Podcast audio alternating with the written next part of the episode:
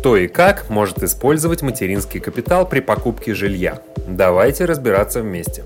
Антон Конобиевский, руководитель управления по реализации первичной недвижимости ГК ФСК. Материнский капитал – это действенная мера господдержки российских семей, в которых с 2007 по 2021 год включительно родился или был установлен второй ребенок. Размер материнского капитала на сегодняшний день составляет 453 тысячи 26 рублей. Сертификат можно оформить как сразу после рождения или установления ребенка, так и позже в любой удобный для семьи период. Важное условие, что рожденный или установленный ребенок должен иметь российское гражданство. Чтобы оформить материнский капитал, вы можете обратиться либо лично в Пенсионный фонд России, либо онлайн-версия на сайте Пенсионного фонда России, в МФЦ или на портале госуслуг. Для оформления нужно иметь следующие документы. Заявление на получение сертификата материнского капитала, паспорт заявителя, в данном случае родителя, свидетельство о рождении всех детей для усыновленных свидетельство об усыновлении. Если документы заявления подаются через представителя, то полномочия законного представителя и его паспорт.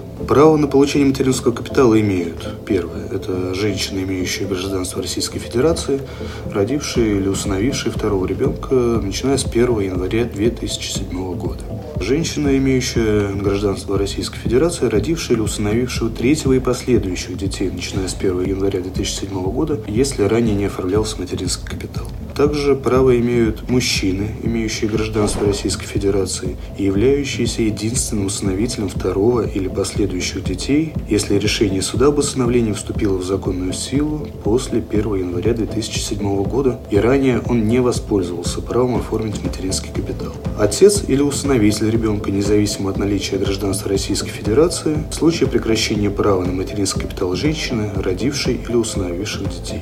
Средства материнского капитала могут быть полностью или частично направлены на первое – это образование детей, второе – это формирование накопительной части пенсии матери, и третье – это улучшение жилищных условий семьи. Важное условие, что жилье должно находиться на территории Российской Федерации. Использовать материнский капитал можно. Первое – это в качестве первоначального взноса по ипотечному кредиту. Второе – в качестве погашения долга по ипотеке. И третье – в качестве суммы оплаты за квартиру при полной оплате или рассрочке. При этом важно отметить, что при оформлении и покупке квартиры с использованием полной оплаты или рассрочки нужно, чтобы ребенку, после рождения которого у родителей наступило право оформить материнский капитал, исполнилось 3 года. А вот при сделках с ипотекой дождаться наступления трех лет не обязательно. Важные условия при использовании материнского капитала.